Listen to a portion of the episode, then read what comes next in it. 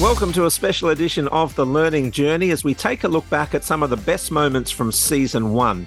Now, a common thread has emerged through this season of the podcast, and that was the influence family members had on staff who are currently serving with MAF. And amongst those sharing their story of that influence in this episode will be Stu Fitch, Ben Brown, and Mark Draper, but before we get to any of that, our first guest is Country Director for Uganda, Ruth Jack, who actually comes from a long line of missionaries. My journey started even before I was born. My grandparents were missionaries in West Africa for 25 years. My dad was born there in the back of a peanut lorry and all of my um, uncles and aunt from that side of the family were born there and grew up there in West Africa, where where they lived. So growing up, in Scotland, which is where my grandparents returned to after their 25 years, I was very familiar with stories of Africa and uh, every time the family got together there were pictures and we brought they brought out the slide projector. As it was in those days there was nothing digital. And uh, there was lots of pictures of my father and his family um, very traditional missionary looking with their panama shorts and hat on but in in their little round huts with their african family and friends so that was really familiar for, to me i was the oldest grandchild and I always believed that one day I would probably do and live the way that they had lived. Um, when I was 12 years old, I uh, had a very um, impactful moment when I saw pictures on the television of the Ethiopian famine. And I immediately wanted to get on a plane and go and help. But of course, I couldn't at that point.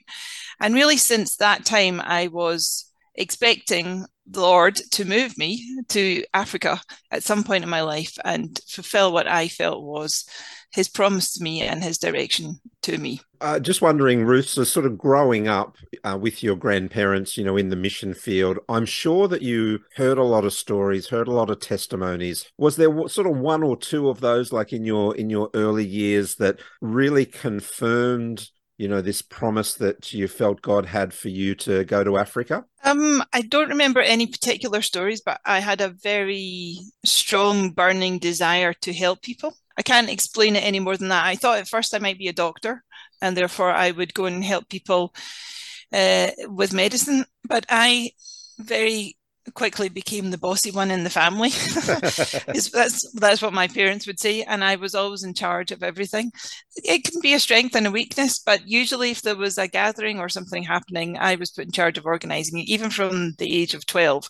So it was very easy for me to move into a management space even as a young person and organize things so that that actually became the focus of my career um, is management but i don't remember as a youngster a specific thing about a calling, just a real strong desire and a hunger to go to the developing world um, and to serve and to help people. Really, that was the strongest passion was to help people. Um, and I didn't know how that would happen, but it was just the desire of my heart was to go and help people. So, where did you land first, and how old were you at that time? Well, obviously, um, I finished school and I took a gap year and I actually went to South America and I did a year living in a country that most people have never heard of called Guyana. And I lived, I was the only white person in a village. I lived with a local family. And Guyana is not Latin American as most South American countries are. It's actually more like a Caribbean country. It was a fascinating place for me to spend a year.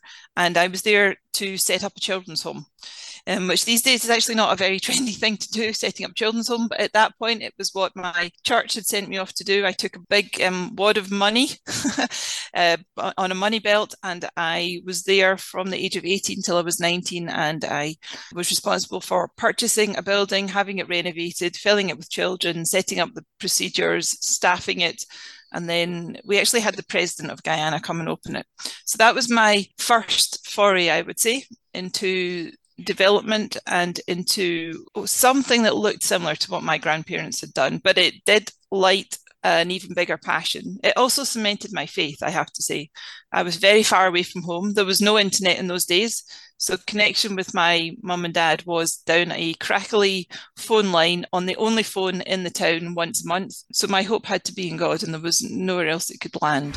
Some great wisdom from people like Ruth Jack has been shared throughout season one of The Learning Journey.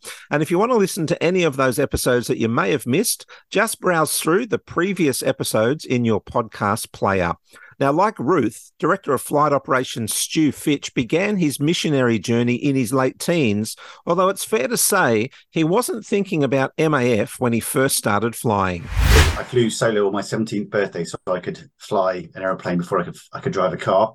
I was at school and uh, one of my mates joined the Air Cadets, which is it's kind of like a junior Air Force kind of thing um, that they that they have here in the UK.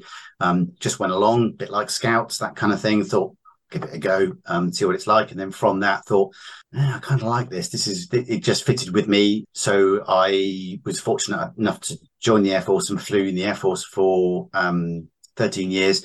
And the, the reason I, I, was solo on my 17th birthday was because I'd applied for and got um, a scholarship from the Air Force to learn to fly. So they paid for 30 hours in a 152, no strings attached. I'm pretty sure they don't do it anymore because costs a reasonable amount of money if you do that with everybody. And then so did that, thought, yeah, this is really cool, like this. Um, and then when you're 19, you think you can do anything you want. So saw no reason why I wouldn't be able to join the Air Force. Only later do you realise the chances of it, like one in a hundred people or something like that, who apply yeah. actually actually make it. So yeah, been involved in aviation ever since. And I think it's roughly twenty years ago, or maybe this year, it's twenty years that you uh, you joined MAF. So what was that journey from the Royal Air Force to a missions organisation? Who's at its heart is a as an aviation organization? You know, I joined the Air Force um, expecting that that would be my career. Um, very definitely, um, I haven't got time for it now, but I have absolutely no doubt it was God's calling. My mum and dad had always sort of supported mission, got the various magazines from different different organizations, including the MAF one. So I kind of was aware of what MAF did. And then as I went on in my Air Force career, started to know a bit more about what MAF did, started supporting it. Um, and then I met my wife Ruth, and she's a Mish kid. In fact, she's third generation missionary now. Um, her grandparents and both parents were missionaries in various parts of the world. And sort of fairly quickly, the conversation led to, well, what are you going to do with your life? She's a medical doctor and wanted to go back to the mission field to do go overseas to practice medicine. medicine.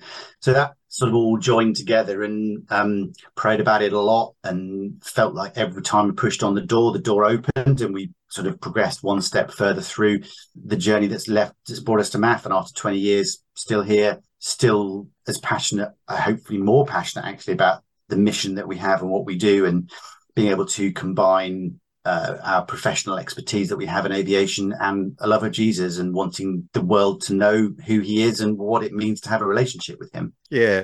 Did you ever kind of like, you know, in that first step or, you know, those first sort of days or weeks, you know, as part of MAF there on the ground in Kenya, were there ever moments where you had questions in terms of like, were you supposed to be doing this or was the call of God just that strong that you went, this is where we're supposed to be. We know this is where we're supposed to be. We're in his will. We're following the the path and the plan that he has for us. And there was kind of no like looking back. No, I don't think there was. And that, that I don't mean that to sound glib in any way because it, it that makes it sound as though it's easy and it really wasn't. Um, you know, one of the things that we try really hard as an organization to do is to make sure that people's calling is really sound and, and they are they are doing what exactly what you just said, that they're in God's will.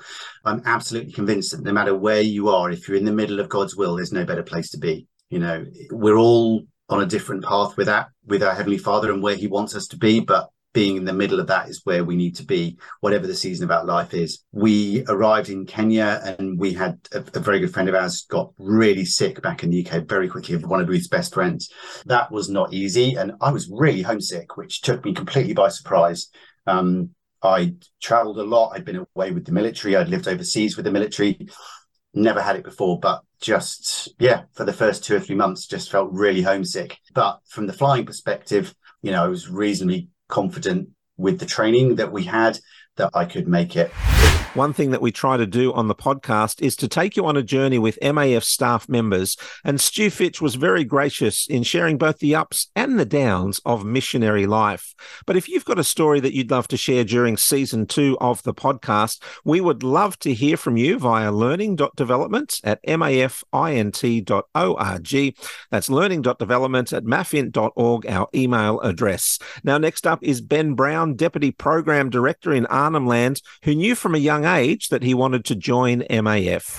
I think I was about 13 and there was a MAF poster in our church. And I think, and for those of you who've been through the recruitment process or know MAF's, there's a poster of an aeroplane running down a really steep hill taking off. And it just looks so incredible to see an aeroplane doing something that really you don't think an aeroplane can do because you're just so used to flat runways. But this dirt runway that's running down a really steep hill. And I remember looking at that poster when I was younger and going, wow, that just looks amazing. And it was in, in my church, and, and it was quite clear that MAF was a Christian organization. And, and I just looked and I thought, you know what, one day I really want to go and do that, go and work for that organization. Because for me, God had obviously instilled a desire, a passion to go and work in aviation. And it's something which, from a very, very young age, I knew I wanted to go and do. So I knew I wanted to be a pilot. And all the way through secondary school, high school, I knew I wanted to be a pilot. And so this exposure like at the age of 13 cemented something on my heart that God wanted me to go and work in aviation. But there was just this organization called MAF that I think he was going to lead me to. Can I ask you, Ben, at 13, we're pretty naive. You know, we think, oh, it's pretty straightforward. I'll finish school, you know, I'll get my pilot's license, off I'll go like are you surprised that the journey has taken as long as it has for you to actually get to program with MAF because yeah you've spent like 15 odd years in the military in between and obviously you know that's been a, a time of equipping and gaining skills and those sorts of things. But like does your 13 year old self and now your adult self are they sort of seeing things differently?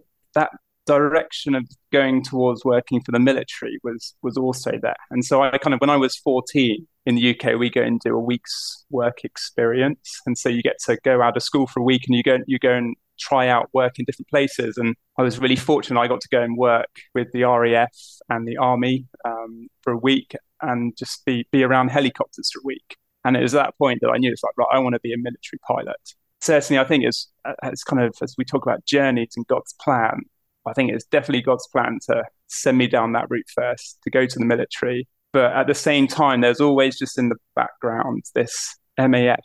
It's like you're going to go and do the military stuff, but you know what? The direction and the way I'm leading you is to build up that experience and understanding of aviation so that you can go and serve me with MAF further down the line. And right from the moment I joined the military and started my pilot training, I knew that it would lead me to MAF eventually. I didn't know when, and I didn't quite know it would go in that direction. And, and that's the journey that God would take me on. But I always knew it would end up here after a spell in the military. So, what are some of the things that you learnt in the military that you're still using now? So, there's obviously skills, you know, in terms of, of flying. So, that's probably a given.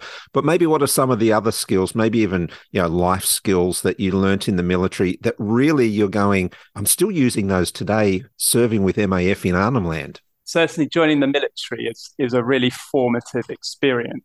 Um, I joined as an officer back in 2008. So part of that process of joining as an officer is you have to spend a year at officer trainings and you spend a year just learning about leadership and management skills. There's an element of classroom based, but a lot of it is practical exercises. So it's a lot of it is about pushing the boundaries of what you think you're capable of and then pushing them a bit further and constantly evolving that process throughout a year in, in various ways so that the army is essentially producing leaders who can leave Sandhurst and then go and serve on the front line of a battlefield. So in my case, I spent a year at Sandhurst and kind of went through that transformative experience of developing my leadership management skills, building up that confidence in who I am.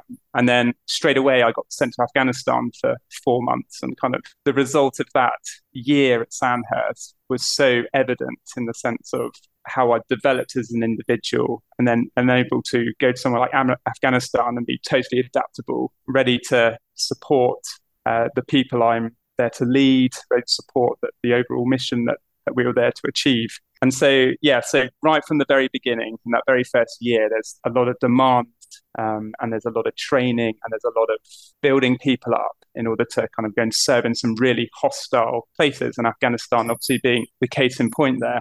And that journey just of learning and developing the military is just continuous. And, and it's a very well trod path for people. So, yes, I was learning how to fly aircraft and developing my skills in that space and everything to do with aviation. But I was also developing as an individual, uh, as a leader, as a manager, and being uh, given formal training, but then also that on the job stuff. So, only the stuff that you can learn in a practical sense during quite demanding times. And so, what the military has given me is a real resilience is the first thing definitely so the ability to go into situations which aren't familiar which potentially hostile and then also it's given me all that great aviation experience. So there's two things there which have kind of really been able to come together so that when it comes to joining an organization outside, and in this case, MAF, I'm able to bring that leadership and management experience inside all the different um, training and operations I've been on, and then also bring all that aviation experience of, of spending 14 years flying helicopters and aircraft, and then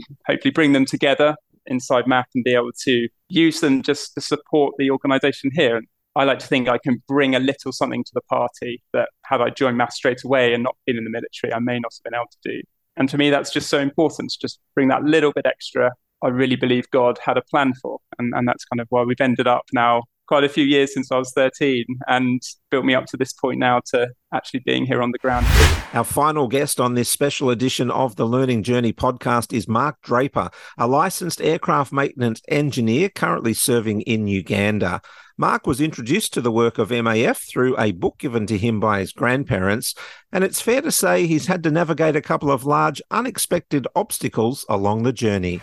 My family's kind of history with MAF goes back a, a really long way. So, um, my uh, first kind of introduction to MAF that my family had was um, actually with my grandfather. So he was working for um, British European Airways, um, which was what it was called before it became British Airways. And uh, one day he was uh, working in the hangar at Heathrow Airport, and uh, Stuart King showed up with an aeroplane in a container that had just come over from the United States. And that was um, MAF's first Cessna 180. And uh, so my granddad was working at Heathrow for BEA, and he was part of the Christian Union. Um, him and the Christian Union team basically helped them put this aeroplane together. And then Betty Green and Stuart King, once it was all put back together, flew it off to South Sudan. So that was kind of my family's introduction to MAF back in 1956 my grandparents supported MAF and then my parents um, my dad's hugely into aircraft and aviation so i've always kind of grown up around that and being obsessed by aeroplanes. And um, when i was kind of in my teens my dad said to me oh you, you want to find out a bit more about MAF? Well here's this book jungle pilot. And um, it's the story of nate saint who's a missionary pilot for MAF in ecuador. And um, him and some of the guys he worked with were trying to reach out to this group of Indians um, who had not really been even exposed to the outside world before. You know, things started really well, and uh, yeah, but unfortunately, in the end, they were killed um, by the Indians they were trying to reach to. But amazingly, God worked through His grace, and uh, you know, it's just an incredible story of then Nate's family and the other missionaries' families that were out there. You know, forgave the Indians and actually went back and shared the gospel with with these uh, guys and um, yeah, ha- have had such a lasting effect. And so I'm reading this story like 14, 15 years old and just being like, oh, wow, you know, because I'd always been obsessed with aeroplanes. And so this was, you know, for me, I could mix my faith with my passion for aeroplanes. And, you know, I was just like, oh, that's, that's what I want to do with my life. And I was just reading it thinking, yeah, I'm going to join MAF. I'm going to be a pilot. That's kind of, that's where I'm going to go with my life. And, uh, you know, God always sends us on a little bit of a journey in that. And uh, it actually transpired that I'm, I'm colorblind. So couldn't become a pilot pilot in the end. And so I think God kind of directed my passions towards engineering and that. Uh, it's been a, a very turning, definitely not a straight line journey, but uh, a turning journey. And uh, and here I am today, you know, serving with MAF in Uganda. So it's um, it's amazing kind of closure of the circle, I guess. And I think you're right that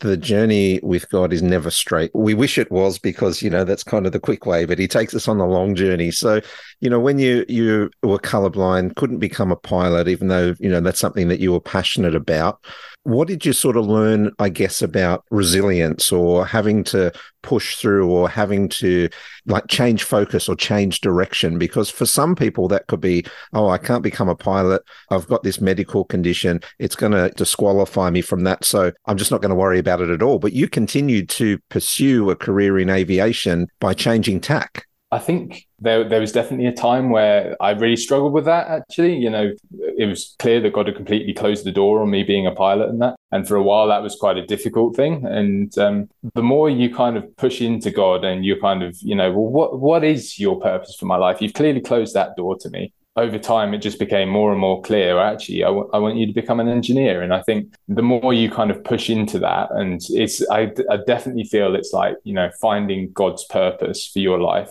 and the more the more I've kind of gone into that, the more I've been like, actually, you know, this is what I was supposed to be doing. Like I wasn't supposed to fly them, and um, I kind of love that kind of relationship I get to have now with the pilots here and that. You know, I see them flying off, and I'm I'm kind of okay with it, and it's uh, great to be able to keep the the aircraft flying, and um, and I love the whole kind of intricacies of you know trying to fault find a problem and get your head around how things work, and so I definitely think the skills that God gave me were more that way than perhaps the flying ways.